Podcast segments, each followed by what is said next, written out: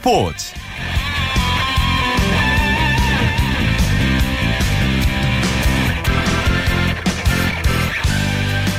여러분 안녕하십니까 아나운서 오승원입니다. 2018년 평창 동계올림픽에 이어 장애인들이 펼치는 도전의 무대죠.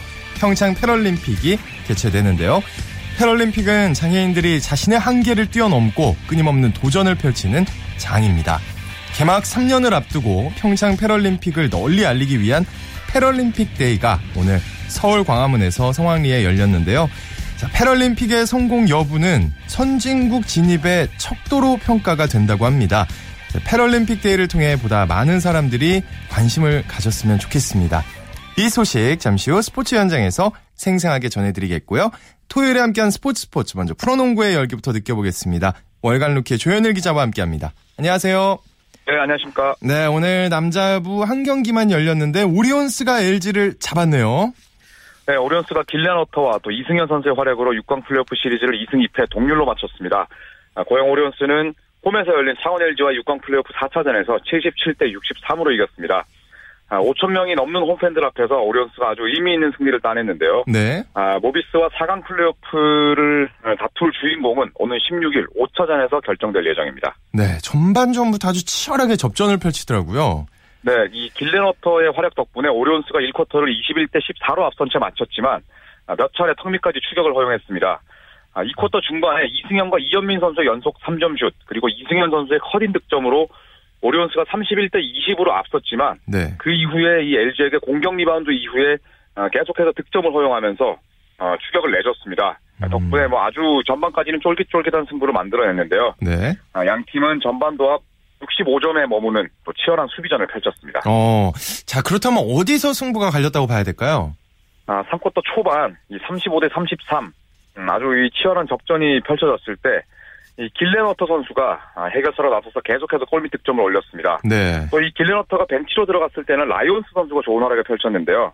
아, 라이온스의 속공 득점 그리고 3점 슛으로 아, 분위기를 계속 이어나갔던 것이 주요했습니다. 음. 3쿼터 막판에는 김동욱과 이승현 예, 이 토종 콤비의 득점 가세로 12점 차로 점수를 벌렸고요. 네. 음, 결국 이 오리온스의 아, 공격 이 집중력이 창원 LG의 수비를 무너뜨렸다고 볼 수가 있겠습니다. 음, 오늘 게임에서는 확실히 오리온스의 신인이죠 이승현 선수를 칭찬하지 않을 수가 없을 것 같습니다. 네, 이 이승현 선수 정말 이 신인답지 않은 활약을 계속해서 펼치고 있는데요. 아, 오늘 승리의 숨은 주역도 바로 이승현 선수였습니다.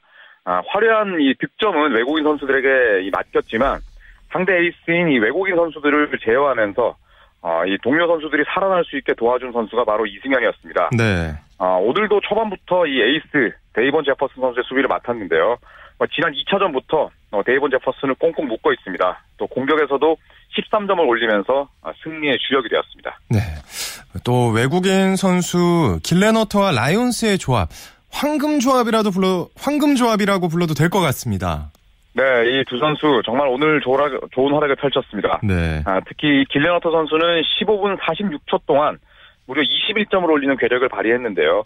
아, 정규리그 동안에도 이 길레너터는 LG를 상대로 단 12분 동안 무려 27점을 몰아넣은 적이 있습니다. 음. 아, 이쯤 되면은 뭐 LG 킬러라고 불러도 될 것 같고요. 네. 음, 특히 1쿼터에서 채 2분을 뛰지 않고도 7점을 몰아넣는 아, 또 한 번의 이 득점력을 발휘했습니다. 또 길렌워터 선수가 벤치를 지킬 때 코트에 나선 이 라이온스 선수도 15득점, 9개 리바운드로 제 몫을 했는데요. 아, 2차전과 3차전 나란히 2점과 6점으로 부진했지만 오늘 경기에서 반등하면서 또 다른 승리의 주역이 됐습니다. 네. 어, 추일승 감독이 국내 선수들의 고른 활약을 승리의 요인으로 꼽았는데, 근데 오리온스가 6강 플레이오프에 한이 서려 있다는데 무슨 얘기인가요? 네, 이 오리온스 정말 6강 플레이오프는 아, 지긋지긋한 타이틀일 것 같은데요. 네. 아, 지난 두 시즌 동안 모조리 6강 플레이오프에서 탈락했습니다. 음. 어, 2000-2013 시즌은 KGC 인삼공사 그리고 지난 시즌 SK에 패하면서 아, 4강 진출이 좌절됐는데요.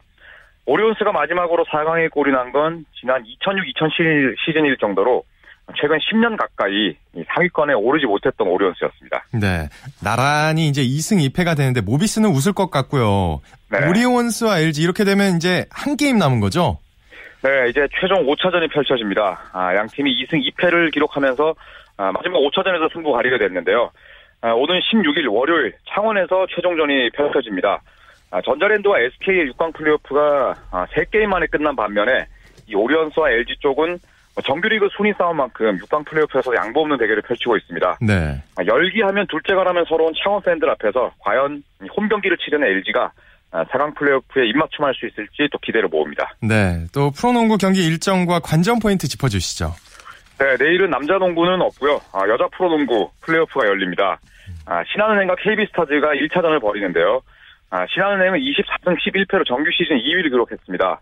아, 반면에 KB는 3위였는데 올 시즌 정규리그 7번의 맞대결에서는 5승 2패로 신한은행이 우위를 점했습니다. 또 홈성적 역시 12승 5패로 뭐 굉장히 좋은 기록을 냈는데 아, 여자 프로농구는 플레이오프가 3전 2선승제이기 때문에 뭐 1차전이 굉장히 중요하거든요. 네. 아, 과연 1차전의 승자가 누가 될지 지켜보는 것도 뭐 굉장히 재미있는 일요일 경기가 될 것 같습니다. 네. 오늘 소식 여기까지 듣겠습니다. 고맙습니다. 네, 고맙습니다. 지금까지 프로농구 소식 월간 루키의 조현일 기자였습니다. 이어서 프로 배구 소식 정리합니다. 마이데일리의 강산 기자와 함께합니다. 안녕하세요. 네, 안녕하세요. 네, 포스트 시즌 진출이 좌절된 대한항공과 현대캐피탈의 자존심 싸움. 대한항공이 완승을 거뒀습니다. 네, 그렇습니다. 오늘 인천 계양체육관에서는 대한항공과 현대캐피탈이 올 시즌 최종전을 치렀는데요. 네. 경기는 대한항공의 세트 스코어 3대 0 완승으로 끝났습니다.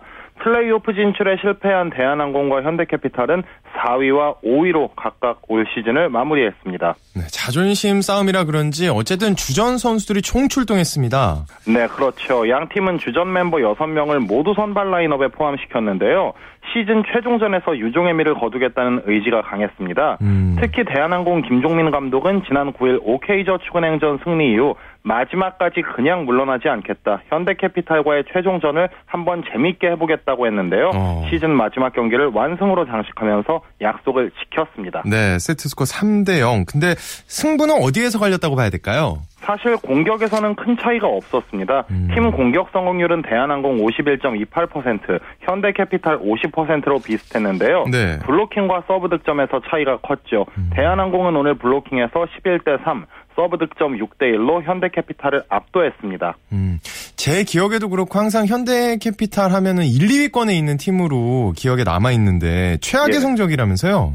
맞습니다. 최악의 성적은 둘째치고 네. 현대캐피탈은 프로 출범 원년인 2005 시즌 이후 사상 처음으로 플레이오프 진출에 실패했죠. 음. 정말 지난 시즌까지는 정규리그 3위가 가장 좋지 않은 성적이었는데 네. 올해는 그보다 두 계단이나 내려간 5위로 플레이오프에도 진출하지 못했습니다. 음. 외국인 선수의 부재와 세터 불안 등 풀어야 할 숙제가 아주 많아 보입니다. 그렇군요. 또 여자부 IBK 기업은행과 흥국생명의 경기 IB 기업은행 IBK 기업은행이 완승을 거뒀죠. 네, 남자부에 열린 여자부 경기에서는 기업은행이 흥국생명의 3대 0 완승을 거뒀습니다. 음. 흥국생명은 시즌 전적 15승 15패, 4위로 올 시즌을 마무리했고요. IBK 기업은행이 2위를 확정했습니다. 이렇게 되면은 이제 플레이오프 데뷔에 들어가겠네요. 그렇습니다. IBK는 오늘 승리로 시즌 전적 20승 10패, 1위 도로공사와 동료를 이뤘지만 승점에서 3점이 밀리면서 2위에 만족해야 했습니다. 네. 한 경기를 남겨둔 3위 현대건설과 20일부터 홈구장인 화성에서 플레이오프 1차전을 치르게 되는데요. 오늘 경기에서 2위를 확정하기 위해 주전 멤버들이 모두 나왔거든요. 네. 이 부분은 일주일 후에 열리는 경기에 도움이 될 거라고 보이네요. 음, 그렇군요.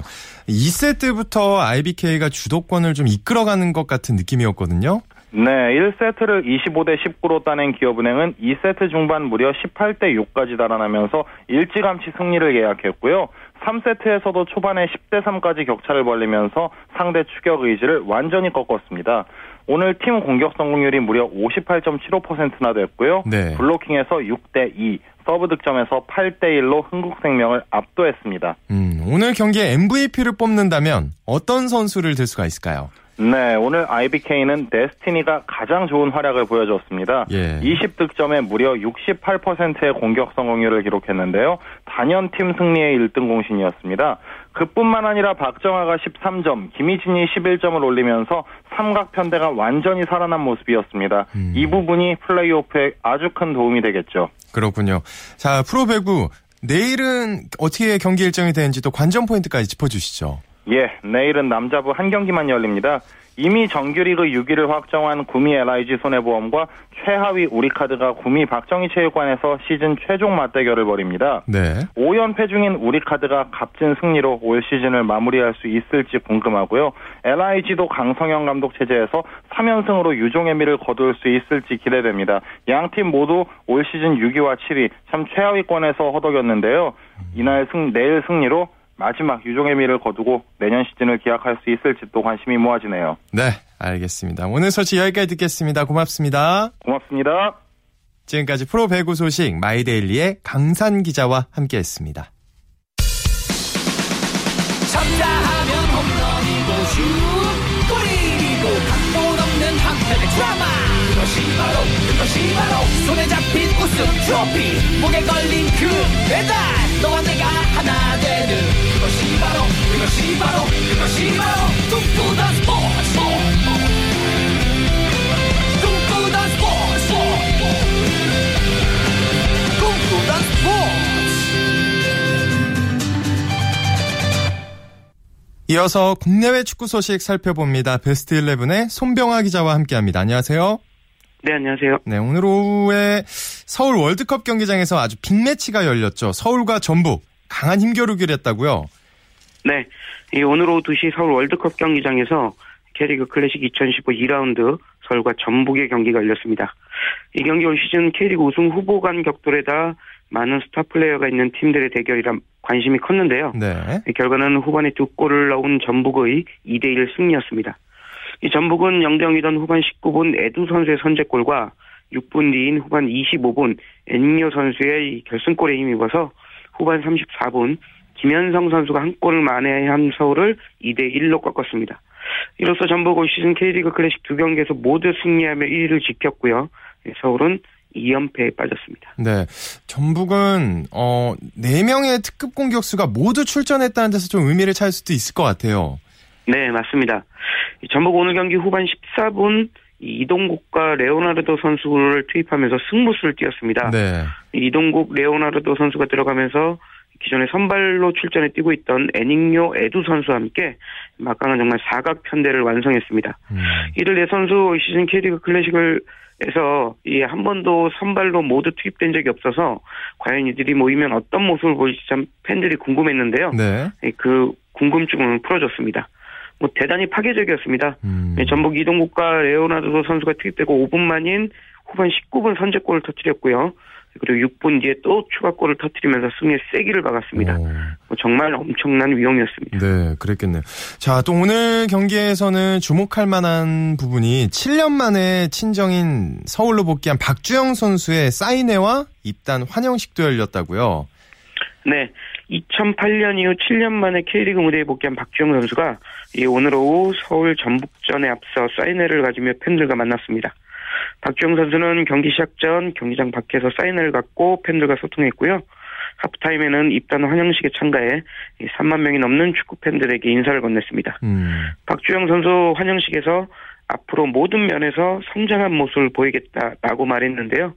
7년 만에 K리그 무대에 복귀한 박주영 선수가 앞으로 좀 더 좋은 모습 보여줬으면 좋겠습니다. 네, 특히나 좀 게임 좀 많이 뛰어줬으면 좋겠습니다. 또 수원에서는 수원 대 인천전이 열렸죠? 네. 오늘 오후 2시 수원 월드컵 경기장에서 열린 수원과 인천의 경기에서는 경기 종료 직전 결승골을 터뜨린 염기훈 선수의 활약을 힘입은 수원이 인천을 2대1로 꺾었습니다.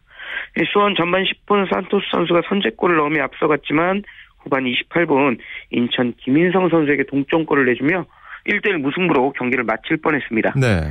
네, 그러나 수원엔 염기훈 선수가 있었습니다. 음. 염기훈 선수 후반 추가 시간 2분 정도에 정말 극적인 결승골을 넣으면서 팀의 승점 3점을 선사했고요.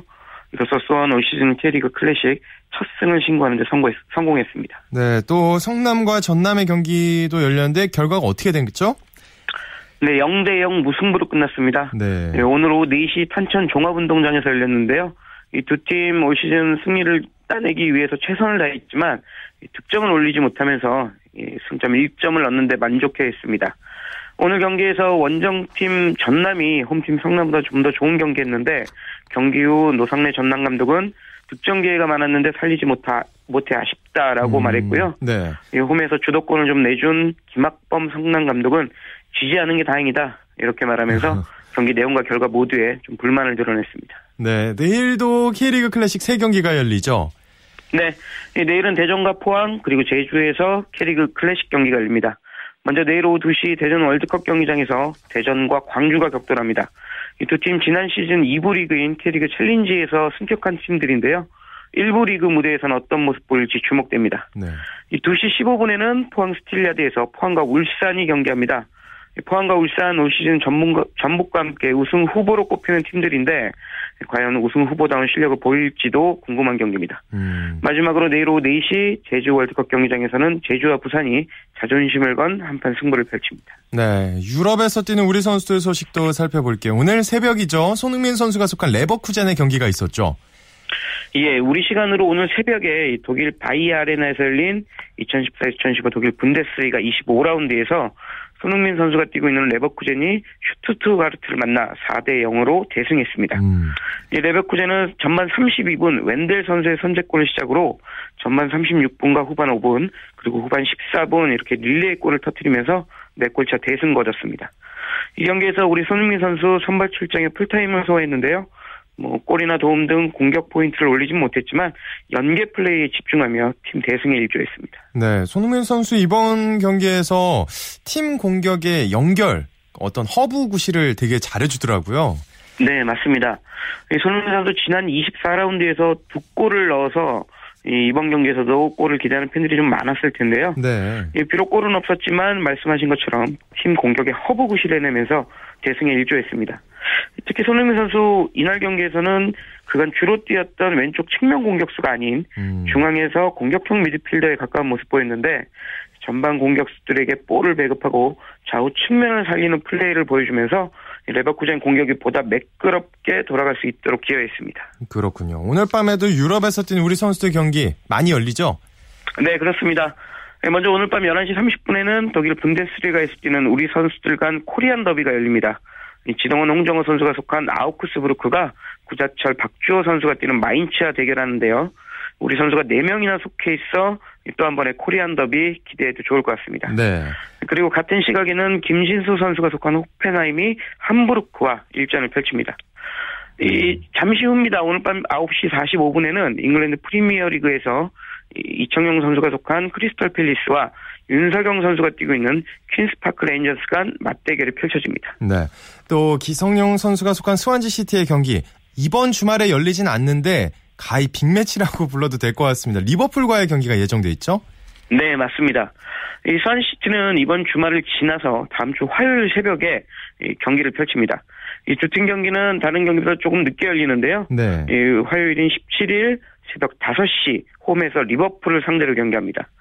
기성용 선수 지금까지 잉글랜드 프리미어리그에서 6골을 터뜨리며 역대 한국인 프리미어리그 최다골 신기록을 세웠는데 이 리버풀이랑 강팀을 상대로도 좋은 모습 보일 수 있을지 우리 축구 팬들의 기대가 상당히 큰 경기입니다. 네, 정말 그렇습니다. 오늘 소식 고맙습니다. 네, 고맙습니다. 지금까지 국내 축구 소식 베스트 11의 손병화 기자와 정리해드렸습니다. 이어서 프로야구 시범 경기 소식 정리합니다. 이데일리의 박은별 기자와 함께합니다. 안녕하세요. 네, 안녕하세요. 박은별입니다. 네, 반갑습니다. 저 프로야구 시범 경기 오늘도 다섯 경기가 열렸는데 KT가 홈구장에서 경기를 했는데 아주 사람이 많았다면서요. 네, 오늘 안 그래도 제가 수원에 다녀왔었거든요. 네. 어, 근데 정말 열기가 벌써부터 뜨거웠습니다. 어, 수원에서 야구 경기가 열린 거는 2007년 10월 5일 이후에 한 8년 만에 처음이었거든요. 네. 그래서 그런지 제가 오늘 취재 때문에 정말 야구장에 일찍 간 편이었는데도 뭐 이미 야구장은 팬들로 가득했습니다. 음. 10시부터 입장인데 네. 아침 7시부터 오셔서 막 줄을 서셨다는 그런 야. 팬들도 계시고 네. 그래서 덕분에 오늘 개장 첫 경기에서 만 원을 기록했습니다. 2만 관중 자리가 오늘 다 꽉 찼습니다. 음. 뭐 제일 궁금했던 건뭐 네. 구장에 대한 이야기였는데요. 네. 호평이 많이 있었어요. 음. 선수들한테 제일 중요한 게 그 야구장에 있어서 잔디와 흙 그리고 펜스 이런 부분인데 네. 예전과는 비교가 안 될 정도로 정말 많이 좋아졌다는 게 선수들의 공통된 이야기였습니다. 음. 더그아웃도 뭐 제가 봤을 때는 가장 큰 것 같았고요. 뭐 음. 라코룸도 제가 뭐 여자 기자라서 네. 직접 들어가 보진 못했지만 아쉽네요. 선수들 이야기로는 네. 네, 좀 아쉽었죠. 네. 네. 뭐 정말 깔끔하고 또 잘 해놨다고 하더라고요. 음. 뭐 원정 나커룸에 샤워실도 잘 갖춰져 있고 전체적인 느낌이 좋다는 이야기를 또 많이들 했습니다. 그렇군요. 자, 홈 첫 경기에서 승리했으면 좋았을 텐데 아쉽게 졌죠. 네, 오늘 첫 경기에서 좀 아쉽게 졌습니다. 네. 어, 오늘 KT 위즈파크 구장 첫 승은 원정팀이었던 두산이 챙겼는데요. 올해 FA로 유니폼을 갈아입은 장원준 선수가 5회까지 아주 잘 막았습니다. 홈런 하나만 내주고 2슬점 호투를 했고요. 어, 정수빈 선수가 5회 만루에서 어윈 상 어인 선수를 상대로 어, 싹쓸이 3루타를 때려냈습니다. 그래서 어. 결승점을 기록을 했는데요. 오늘 3루타만 두 개를 기록하면서 제일 좋은 타격감을 보여준 선수가 바로 정수빈 선수였습니다. 어, 재밌는 거는 네. 이수빈 선수가 이 수원 출신이거든요. 오늘 게임이 열렸던 음. 그 학창 시절을 수원에서 보냈어요. 아. 야구장을 다니면서 뭐 프로 선수로 꿈을 키웠다고 하던데 음. 오늘 고향에 와서 뭐 더 힘을 받았는지 정말 펄펄 알았습니다. 뭐 정수미 선수 스스로는 좀 의미를 둘 수 있었던 경기가 아니었나 싶습니다. 그렇군요. 어, KT의 그 홈구장이 개장을 했는데 첫 홈런의 주인공은 누군가요?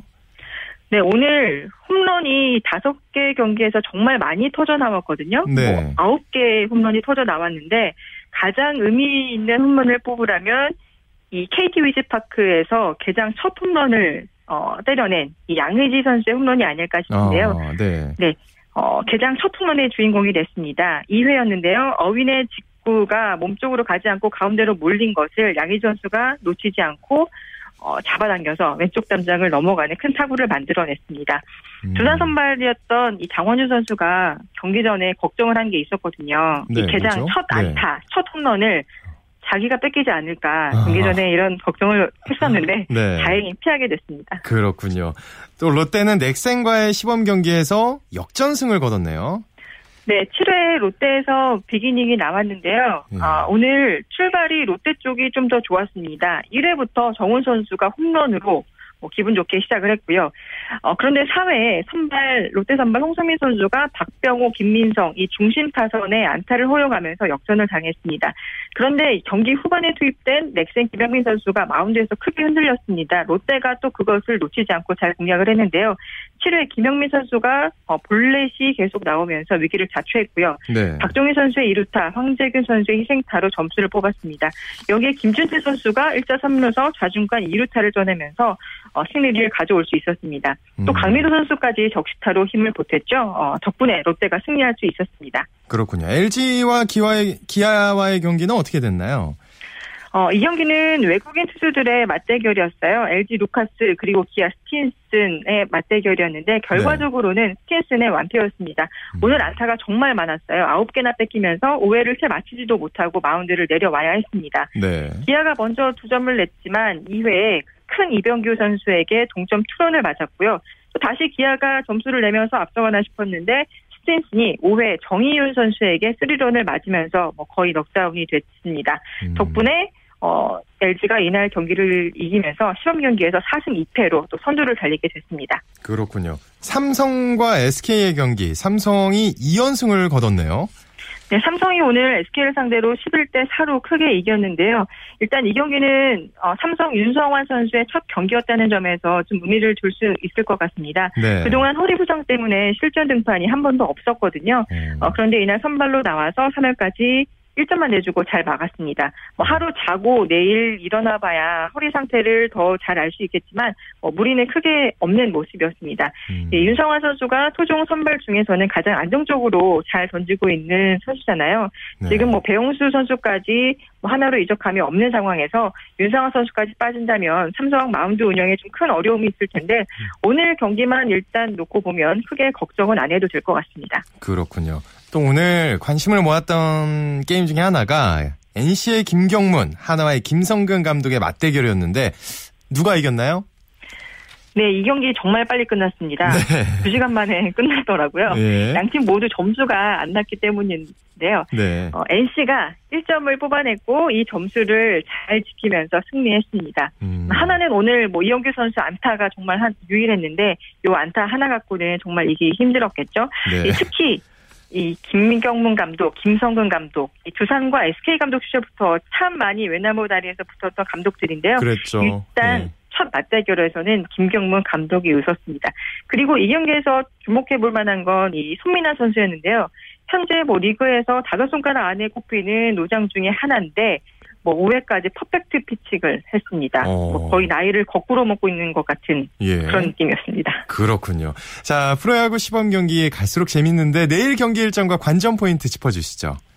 일단 경기 대지는 오늘하고 똑같고요. 음, 아무래도 가장 관심을 모으는 경기는 어, 광주에서 열리는 기아 LG전이 아닐까 싶습니다. 음. 어, 윤성민 선수가 등판하는 날이거든요. 아, 음, 네. 메이저리그 도전 실패하고 또 국내 무대로 유턴해서 어, 처음 팬들 앞에 어, 모습을 나타내는 경기이기 때문에 음. 뭐 팬들의 관심도 대단할 것 같습니다. 네. 1이닝만을 소화할 예정인데 뭐 여기에 윤성민 선수뿐만 아니라 좌완 에이스 양현종 선수도 등판이 예정돼 있고요. 어. 또 외국인 선수 험보 선수도 어, 등판이 어, 할 것으로 예정돼 예. 있어서 정말 투수진은 정말 화려한 라인업이 될 것 같습니다. 네, 알겠습니다. 오늘 소식 여기까지 듣겠습니다. 고맙습니다. 네, 감사합니다.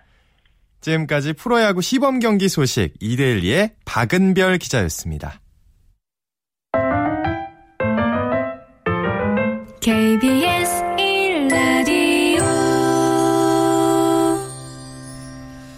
매주 토요일에 마련하는 정수진의 스포츠 현장 시간입니다. 아, 평창 동계 패럴림픽, 즉 장애인 올림픽은 오는 2018년 3월 9일에 개막을 하는데요. 어, 평창 동계 패럴림픽을 홍보하고 또 패럴림픽 운동을 확산하는 기념일이 매년 3월 9일로 제정됐습니다. 이를 기념하는 평창 패럴림픽 데이 현장으로 함께 가보시죠. 네, 이번 패럴림픽 데이는 2018 평창 패럴림픽 대회를 기념하고 성공 개최를 염원하는 자리로서 다양한 문화 2018 평창 장애인 올림픽 즉 패럴림픽 대회가 2018년 3월 9일에 개막하는데요. 여기에 착안해서 앞으로 2017년까지 3년간 매년 3월 9일이 속한 그 주말을 패럴림픽 데이로 지정했습니다.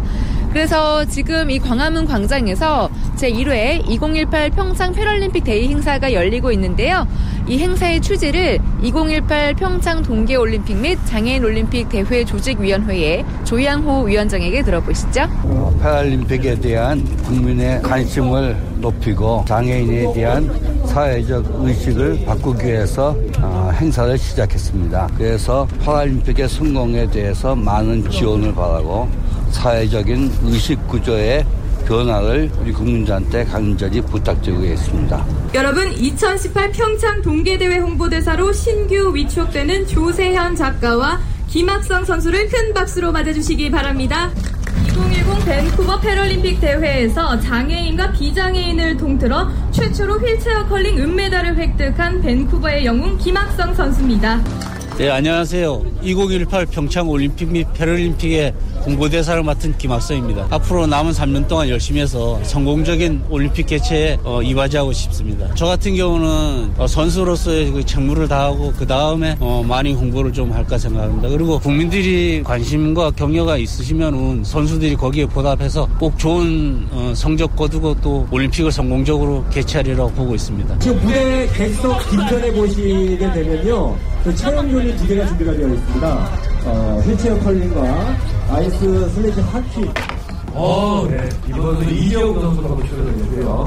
어, 어, 큐고이 박수 한번 해주시죠. 이야. 플레자키 서울팀 국가대표 신도영입니다. 네. 장애인들은 이제 썰매를 타고 얼음에서 똑같은 이제 방식으로 하고 있습니다. 대한민국에서 패럴림픽을 한다는 거, 이거는 뭐 평생 있을까 말까 하는 일이 아닐까 그렇게 생각합니다. 대한장애인 컬링협회 전임 지도자로 있는 박건일입니다. 몸이 일단 불편하신 분들이 하시는 운동이고 또 그걸 또 극복하고 나오시는 분들이기 때문에 많이 응원해 주시는 거에 따라서 되게 힘을 받으시거든요. 그래서 좀 더 장애인 스포츠에 많이 관심을 가져주시길 바랄 뿐이죠. 안방에서 열리는 잔치잖아요. 꼭 메달을 딸 수 있도록 열심히 지금 준비하고 있습니다. 네, 이번 행사에는 김연아 홍보대사도 참여했는데요. 그 소감 들어보시죠. 저도 솔직히 이제 운동할 때는 이제 패럴림픽에 대해 잘 몰랐는데 오늘 또 이렇게 장비도 실제로 보고 선수들 경기 모습도 사진으로 많이 봐가지고 어, 너무 새로웠고 또 그분들의 또 힘든 게 훈련하는 것들이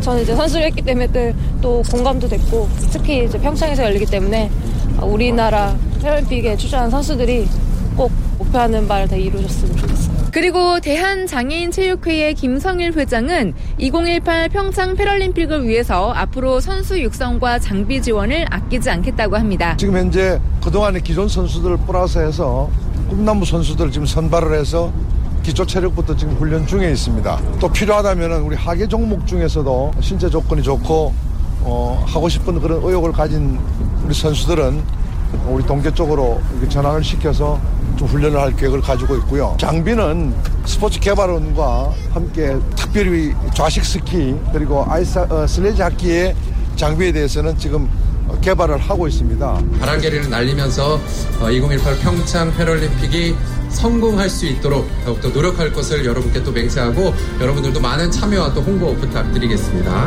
네, 네 날려주시기 함께 바랍니다. 날려주시기 바랍니다. 일단 국민들 관심이 있어야 더욱더 성장하고 장애인 여러분도 힘든 애 있으시니까 많은 관심 홍보를 일단 많이 해주셔야 될 것 같아요. 평창 장애인 동계 올림픽 화이팅!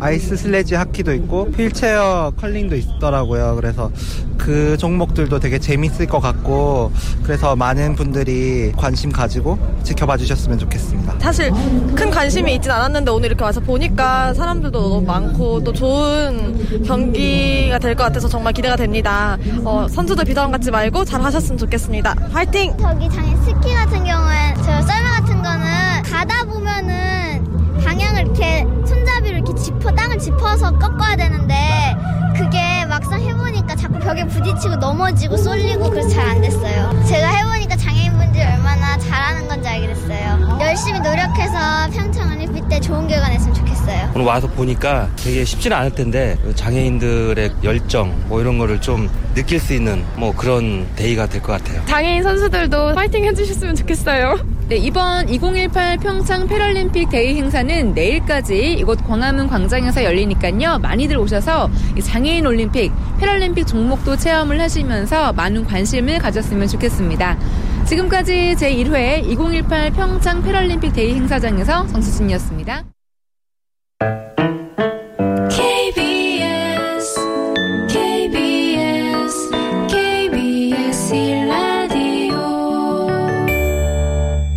스포츠 세계의 라이벌을 집중 조명하는 시간, 스포츠 라이벌의 세계 시간입니다. 매주 토요일에 만나고 있죠. 한겨레 신문의 김동훈 기자와 함께합니다. 안녕하세요. 예, 안녕하세요. 정말 어떻게 이렇게 라이벌들이 많을까요?